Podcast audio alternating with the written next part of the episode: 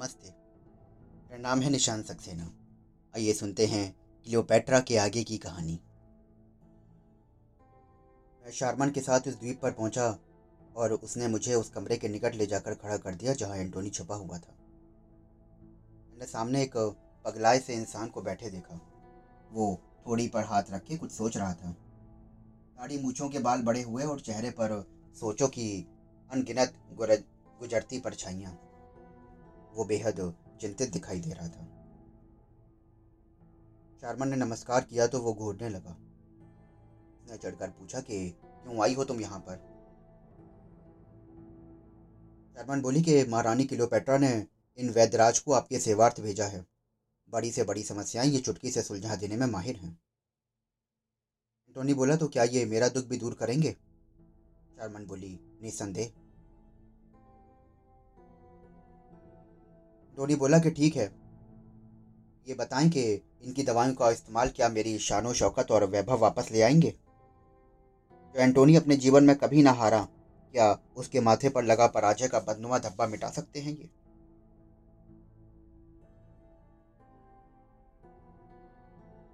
इनके पास मेरी बीमारी का क्या इलाज है? मुझे पता है कि मेरी बीमारी का इलाज क्या है। वो है मेरी मौत। ये कहने के साथ वो निकट रखी तलवार पर झपटा और गले पर वार करने के लिए उसने एक तलवार उठाई। किंतु इससे पहले कि वो वार कर पाता, मैंने झपट कर उसका हाथ पकड़ लिया। मैंने प्रभावशाली शब्दों में कहा कि, तुम मर गए, एंटोनी तो तुम्हारी मौत तुम्हारे माथे पर लगे। हार के टीके को और भी मज़बूत कर देगी। लोग कहेंगे, एंटोनी कायर था, इसलिए उसने आत्महत्या कर ली। उसका स्वर काँप उठा। और यही नहीं अपितु जरा क्लियोपेट्रा के बारे में तो सोचो। जिसने अपना सर्वस्व तुम्हारे ऊपर न्यौछावर कर दिया और मात्र तुम्हारे सहारे ही जी रही है। अगर तुम मर गए तो उसका क्या होगा? एंटोनी के चेहरे पर भूचाल सा लहराया। तत्पश्चात वो चिल्लाया कि नहीं, मैं मर जाऊँगा, किंतु क्लियोपेट्रा को किसी की बाहों में नहीं जाने दूँगा। क्लियोपेट्रा को अन्यत्र ना जाने के लिए तुम्हारा जीना आवश्यक है, मरना नहीं। तुम वीर हो। और जीत हार जैसे उतार चढ़ाव प्रत्येक राजा के जीवन में आते हैं। किंतु वे बहादुरी से इन परिस्थितियों का मुकाबला करते हैं, ना कि तुम्हारी तरह आत्महत्या का प्रयास। छटपटाते हुए बोला कि मैं क्या करूँ महात्मा जी? वापस मिस्र चलो क्लियोपेट्रा के पास। वो पल के बिछाए तुम्हारी राह देख रही है। लेकिन मैं वहाँ गया तो पराजित राजा होने के कारण सीजर मुझे जंजीरों में जकड़कर स्वदेश ले जाएगा। ऐसा तब होगा जब तुम यूँ ही मुँह छुपाए पड़े रहोगे। अरे, आज नहीं तो कल वो जान जाएगा कि तुम यहाँ छुपे हो। और उसके बाद वो तुम्हें अपना गुलाम बना लेगा। और छोटे मोटे राजाओं की अल्पविधि व्याधि को तुम इस तरह अपने दिमाग पर हावी तो मत होने दो। टोनी की चेहरे की रंगत कुछ लौट गई। उसने बोला ओ हाँ। तो ये लो, एक विशेष दवा है, पी लो। ये अमृत है। मैंने दवा की शीशी उसकी ओर बढ़ाई। एंटोनी की आँखें सुकड़ी और उसने पीते हुए कहा कि यह अमृत है या जहर।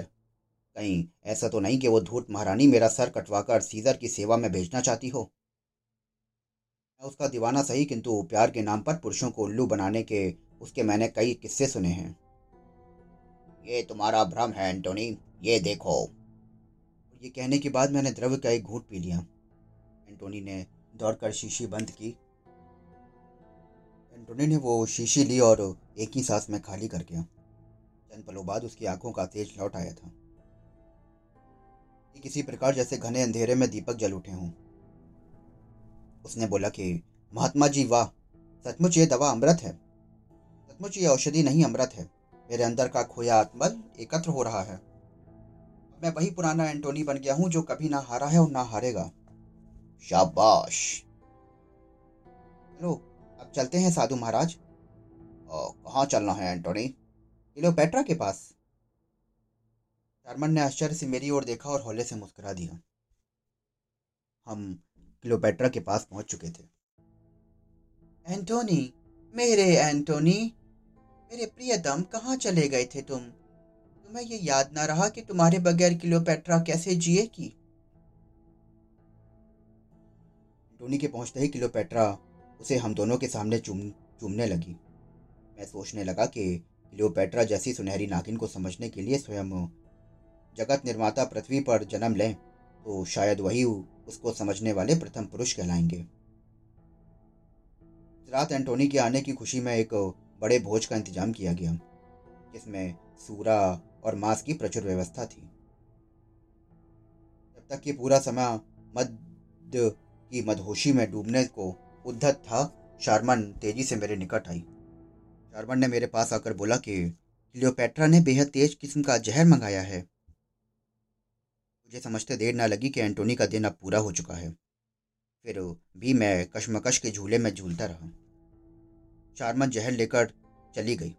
थोड़ी देर बाद उसने कहा कि क्लियोपेट्रा ने एक ताज उसी जहर में डुबो कर रखा छोड़ा है। फौज के प्रमुख अफसरों के साथ साथ यूनानी, रोमी और धनांड सेठों को की एक बड़ी संख्या थी। मैं भी उस विचित्र नाटक को देखने हेतु उपस्थित हुआ। जहरीला ताज किसकी जान लेता है, मुझे यही देखना था। क्लियोपेट्रा एंटोनी को बहुत ज़्यादा शराब पिला रही थी। और उसने एंटोनी से कहा, अगर सीज़न ने हम पर फतेह पाली तो हम भारत की ओर चल निकल जाएँगे। वहाँ के वासी मिस्र की जनता की तरह सीधे साधे और भोले हैं। वहाँ हमें कोई दिक्कत ना होगी। एंटोनी तो उसके प्यार के हिंडोलों में झूल रहा था। और एक बात प्रिय एंटोनी, हमारा खजाना मंत्री बिडिसिस हमारा सारा खजाना सीजर के हवाले करने की सोच रहा है। इस जहरीले ताज में शराब डालकर उसे पिला दो और उसको यही सजा मिलनी चाहिए। तभी खजाना मंत्री बीडीसी आया। वो बोली कि सम्राट एंटोनी तुमसे बहुत खुश हैं इसलिए ये तुम्हें अपने हाथों से शराब पिलाएँगे। बीडीसी का स्वर काँप रहा था। ओ, उसने एंटोनी भरा हुआ शराब का ताज अपने मुँह में लगाया। उसे पीते ही, जैसे ही उसने वो पैमाना खाली किया, वो गिर कर तड़पने लगा और चिल्लाया, हराम जादी वैश्य, तूने मुझे विष दिया। याद रख, तेरा अंत इससे भी ज़्यादा बुरा होगा। वो क्लियोपेट्रा को पकड़कर मरोड़ देने का इच्छुक था, किंतु वो खिलखिलाती हुई परे सरक गई। बिडिसिस सीढ़ियाँ पकड़ने लगा। थोड़ी देर बाद जब वो शांत पड़ गया तो एंटोनी ने आश्चर्य से पूछा कि ये खेल खेला कैसे तुमने? और इसका आशय क्या था? देख के क्लियो सुन के क्लियोपेट्रा बोली कि इसका आशय गद्दार को सजा देने के साथ साथ तुम्हें यह यकीन दिलाना था कि अपने मन से ये भ्रम निकाल दो कि मैं तुम्हें समाप्त करना चाहती हूँ। अगर मैं ऐसा चाहती तो बिडिसिस की जगह तुम्हारी लाश पड़ी होती। किंतु इससे पहले कि तुम कुछ और समझो, मैं ये कहना चाहूँगी कि तुमसे पहले मैं मरना श्रेयस्कर समझूँगी। टोनी लट्टू की तरह झूमता हुआ क्लियोपेट्रा की गोद में जा गिरा। क्लियोपेट्रा उससे यूँ चिपक गई जैसे सबके सामने ही उसे आत्मसात कर लेना चाहती हो। शराब के नशे में बढ़ती अयाशियाँ एंटोनी ने सीजर के पास संधि वार्ता हेतु दूध भेजा। सीजर उससे द्वारा आत्मसमर्पण ना किए जाने से बहुत क्रोधित था। उसने दूध से मिलना ही गवारा ना किया। और इस प्रकार युद्ध निश्चित हो गया। क्लियोपेट्रा का विश्वास मुझ पर जम चुका था और बिना मेरी सलाह के वो कहीं ना जाती थी। मैंने अपनी ख्याति का फ़ायदा उठाया और तमाम शिष्यों को, मिस्र की जनता को भड़काने के काम पर लगा दिया। इनमें सैनिक भी थे।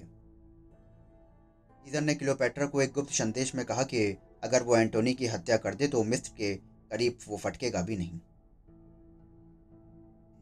वो विचित्र औरत एंटोनी को छोड़ने के लिए तैयार ही ना थी। ना जाने क्या सोच रखा था उस जहरीली औरत ने। परिणाम स्वरूप सीजर का शक्तिशाली हमला। और एक एक करके कई शहर उसके कब्जे में चले गए। मिस्र की सेना उन जल्लाद रोमियों के क्रूर हमले से बचने के लिए इधर उधर भागती रही। सीजर स्किंद्रिया के निकट आके सर पर सवार हो गया। एंटोनी उस समय रात की शराब की खुमारी में डूबा हुआ था और शारमन ने जब उसे ये खबर सुनाई कि सीजर ने इस परिंदिया को घेर लिया है अब एंटोनी आग बबूला हो उठा।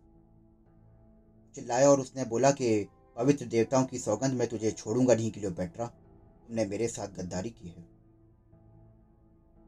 क्लियोपेट्रा दर्द स्वर में बोली, हरगिज नहीं, भूल कर भी ऐसा मत करना, वरना बड़ा पछताओगे। मैं सोच भी नहीं सकती थी कि सेनापति सिलियोकस उस दुष्ट सीजर से जाके मिलेगा और उसकी सेना स्क्रिंदिया को घेरने में कामयाब हो जाएगी। के बीवी बच्चे अभी यहीं हैं। मैं उन्हें कैद करवा देती हूँ। एंटोनी सर थाम कर बैठ गया। शारवन मुस्कुराई और वो जानती थी कि ये सारा करा धरा उसी का है। जो पेट्रा अब समझ गई थी कि अब वो बच ना सकेगी। सीजर उसे मार डालेगा या फिर बंदी बना लेगा। उसने अपने समाधि की व्यवस्था की और मेरे पास आ गई।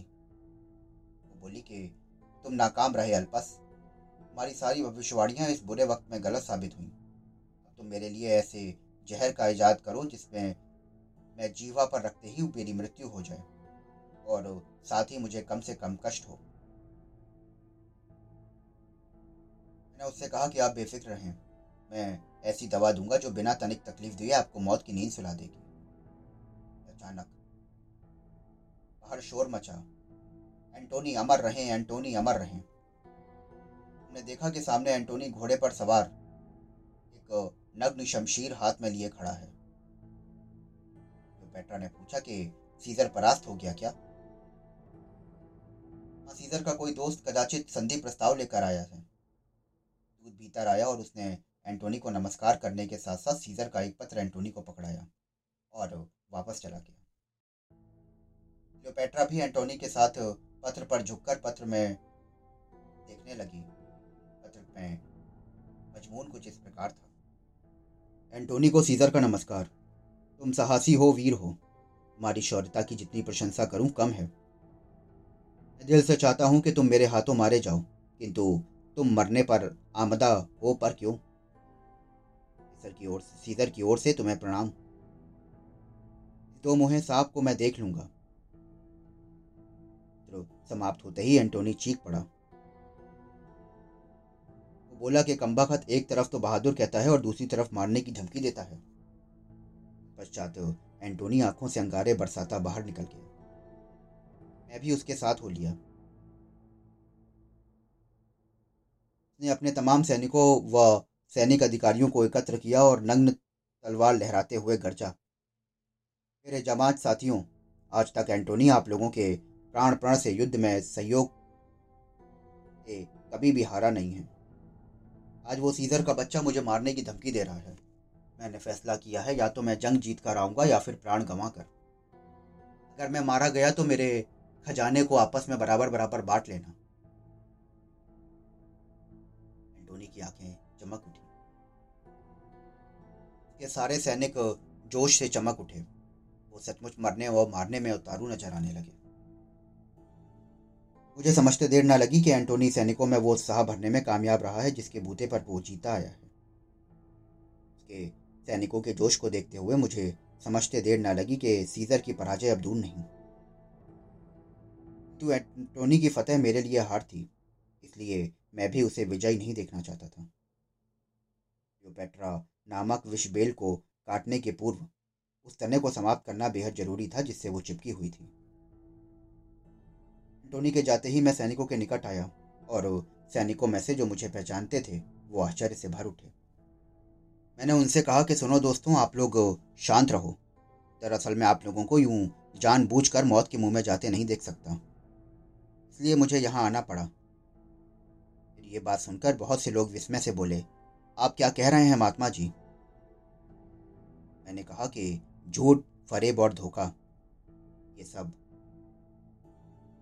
हमारी इच्छा वैसे भी अब मुझे देवताओं ने बता दी है। एंटोनी का अंत समय निकट है, इसलिए तुम्हारे बीवी बच्चों को ख्याल करते समय मेरे को तुम्हारे ऊपर दया आती है। मैं चाहता हूँ कि तुम लोग यहाँ से भाग जाओ और सीजर से जा मिलो। एक सैनिक अफसर चीखा, ये साधु गद्दार है, झूठ बोलता है। भाग जा, शैतान। हम तुम्हें साधु मानकर ही छोड़ रहे हैं। मैंने उनसे कहा कि तुम लोग मानो या ना मानो, मेरी बला से और यह अटल सत्य है।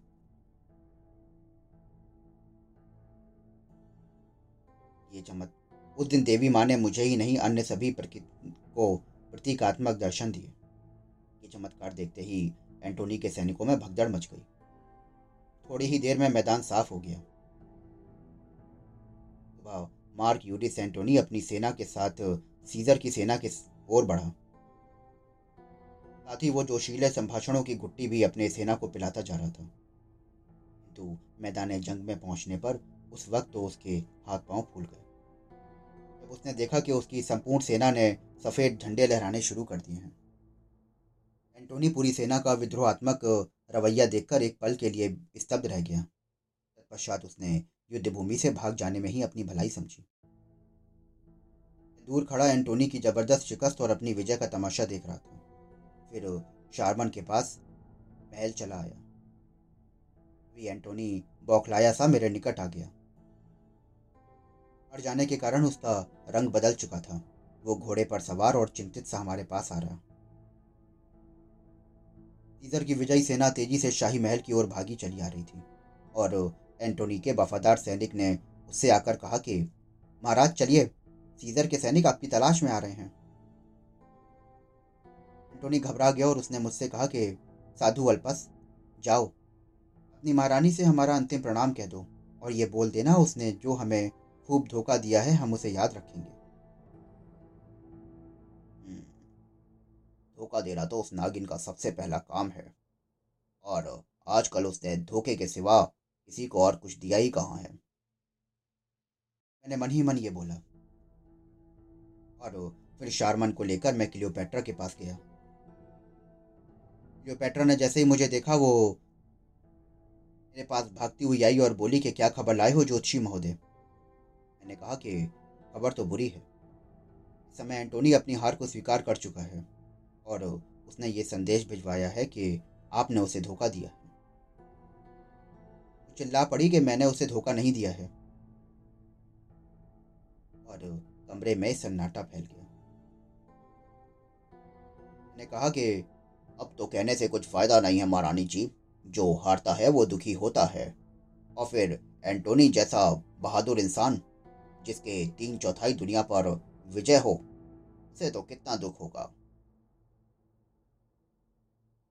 पेट्रा बोली कि, मैं क्या सोच सकती हूँ?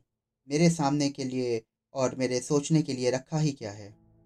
मैंने जीवन की अंतिम बाजी हार ली।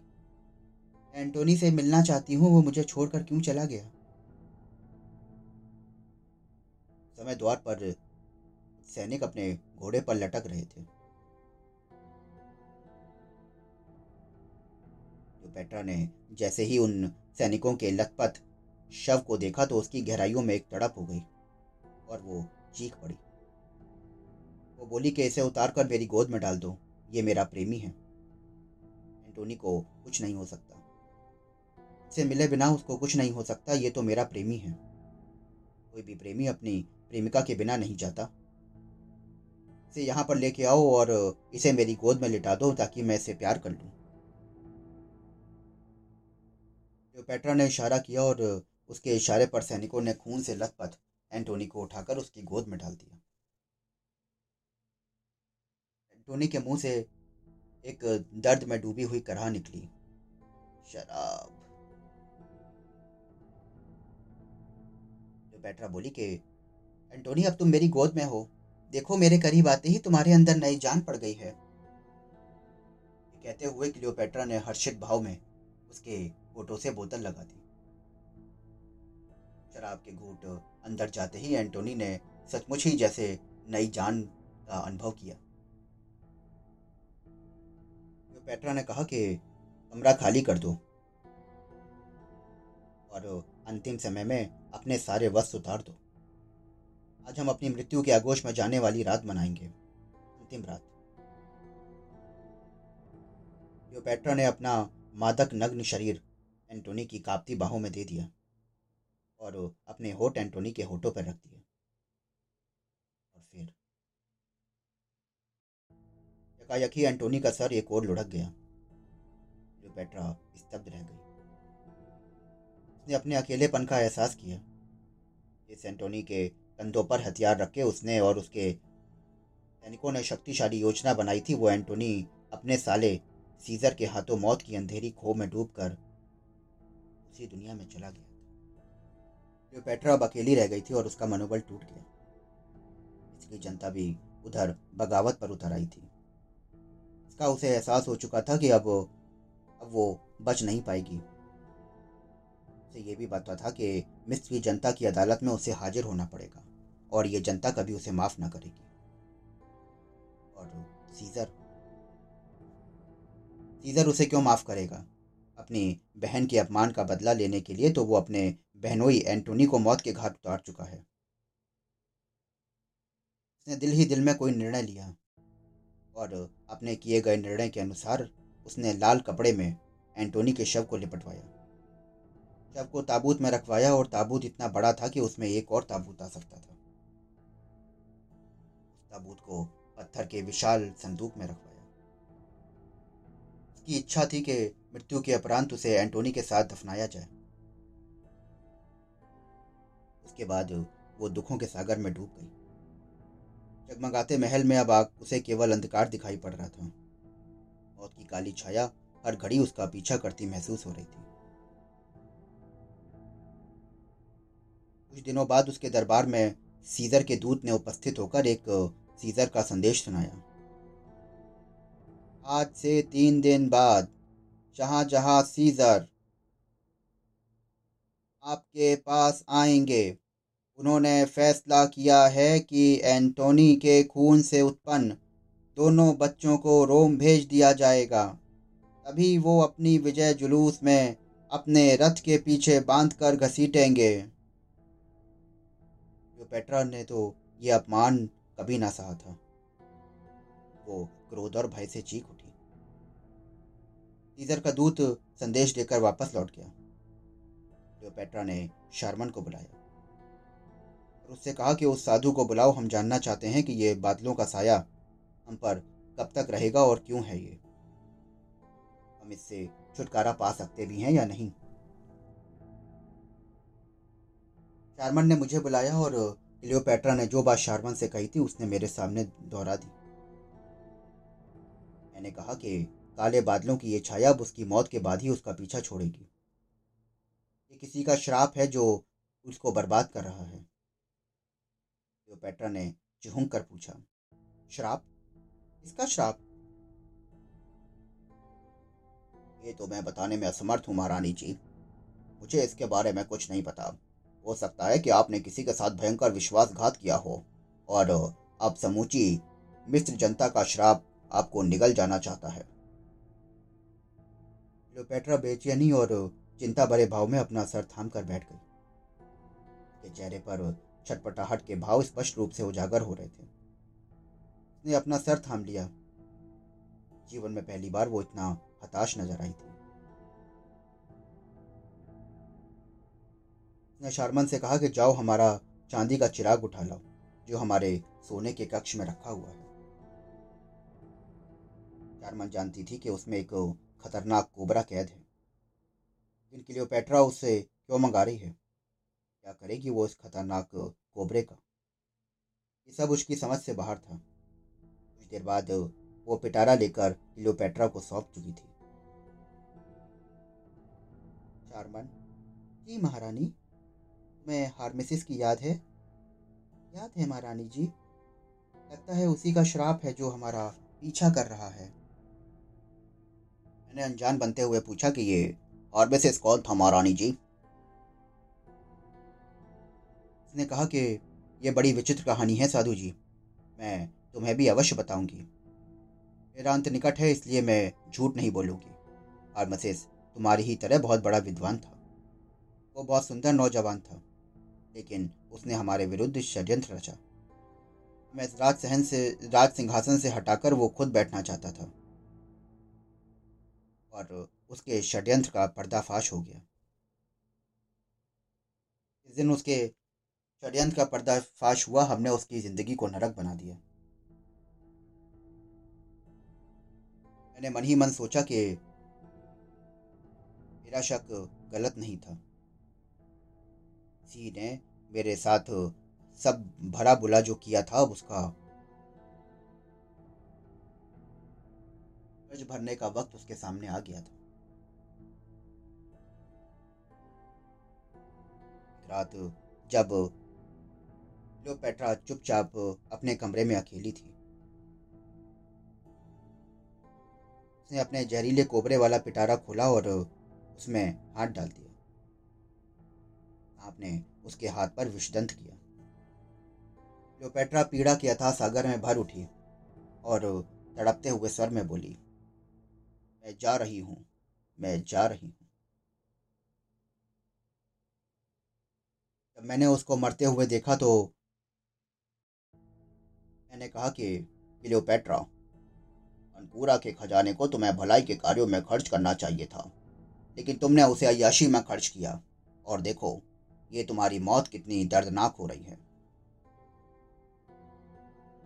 क्लियोपेट्रा की आँखों में पहचान की हैरत भर गई। तु, तुम हार्मिसिस हाँ क्लियोपेट्रा मैं मैंने अपना बदला लेने के लिए यह सब कुछ तबाह कर डाला। मैंने ही एंटोनी की सेना को विद्रोह के लिए तैयार किया। और देख लो क्लियोपेट्रा मैंने आखिरकार अपना बदला ले लिया। इसी समय एक बड़ा सा चमगादड़ कमरे में घुस आया। ये वही चमगादड़ था जिसे हमने मनपूरा की कब्र में देखा था।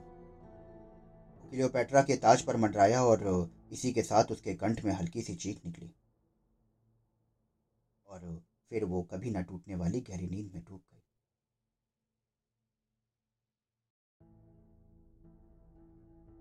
चारमन ने मुझसे कहा कि हार्मसिस, मैंने अपना काम पूरा कर दिया है। आज मेरे सारे पाप धुल गए हैं। मैं भी अलविदा चाहती हूँ। और ये कहकर उसने अपने वस्त्र में छिपी जहर की शीशी निकालकर जहर पी लिया। देखते ही देखते शारमन और क्लियोपेट्रा दोनों का ही अंत हो गया। मैंने भी तो दुनिया भर के पाप किए थे। लोगों की सजा मुझे भी मिलेगी। परंतु मेरे कारण मेरे देशवासियों को जो कुछ सहन करना पड़ा, उसकी शायद मुझे मरने के बाद मिले। ओ मेरे प्यारे देश मित्र मैं देख रहा हूँ कि विदेशी सेनाएँ मेरी धरती पर उतर रही हैं। धार्मिक स्थलों का अपमान किया जा रहा है। मैं देवी देवताओं का केवल कहानी बनाकर ही रह जाएँगे। देवी देवताओं को भुलाकर उसके असली कर्म का नाश किया जा रहा है। मैं स्वयं भी अब इस संसार से जा रहा हूँ। मैंने क्लियोपेट्रा से अपना बदला ले लिया। परंतु उसने प्यार के साथ साथ तो सब कुछ खत्म कर चुका था मैं। अब तो यादों के रूप में इन कागजों को लिखकर मैं जा रहा हूँ, ताकि आगे आने वाली पीढ़ियों को इससे कुछ शिक्षा मिल सके। के बारे में वो जो भी निर्णय करेगी उचित होगा।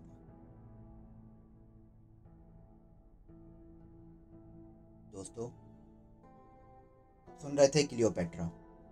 आज क्लियोपेट्रा की पूरी कहानी का समापन हुआ। आशा करता हूँ कि आपको ये क्लियोपेट्रा मिस्र की महारानी का पूरी कहानी बहुत पसंद आई होगी। अगर आप और भी कहानियाँ सुनना चाहते हैं तो हमारे साथ जुड़े रहिए। हमारे चैनल को फॉलो करिए। और डिस्क्रिप्शन बॉक्स में हमारी मेल आईडी और इंस्टा आईडी दी हुई है। अगर आप हमसे कुछ बताना चाहते हैं या हमसे कुछ कहना चाहते हैं